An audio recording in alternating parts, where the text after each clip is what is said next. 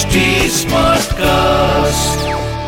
आप सुन रहे हैं एच डी स्मार्ट कास्ट और ये है फीवर एफ़ प्रोडक्शन शुरू हो चुकी है आपकी यात्रा मेरी यात्रा सोल यात्रा।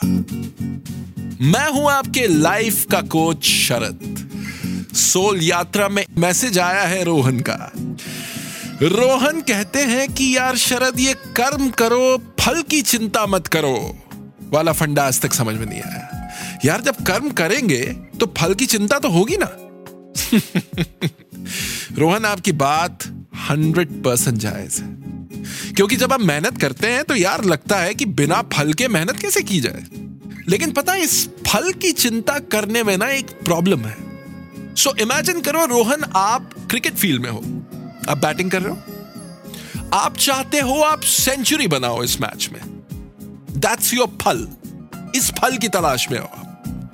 और कर्म क्या कर रहे हो आप? You have to play the shots right अब अगर आप पूरा फोकस स्कोर बोर्ड पे रखोगे, यानी कि फल पे, कि यार मेरे कितने रन हो गए? दस रन हो गए, बीस रन हो गए, तीस रन हो गए, आपका फोकस शॉट्स पे कम हो जाएगा।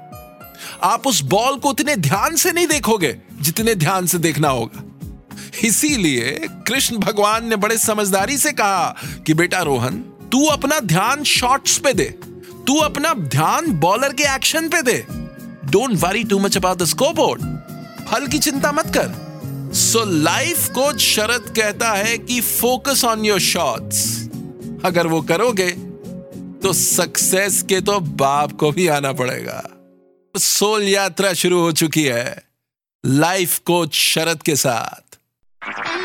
आप सुन रहे हैं एच डी स्मार्ट कास्ट और ये था fever FM production H Smartcast.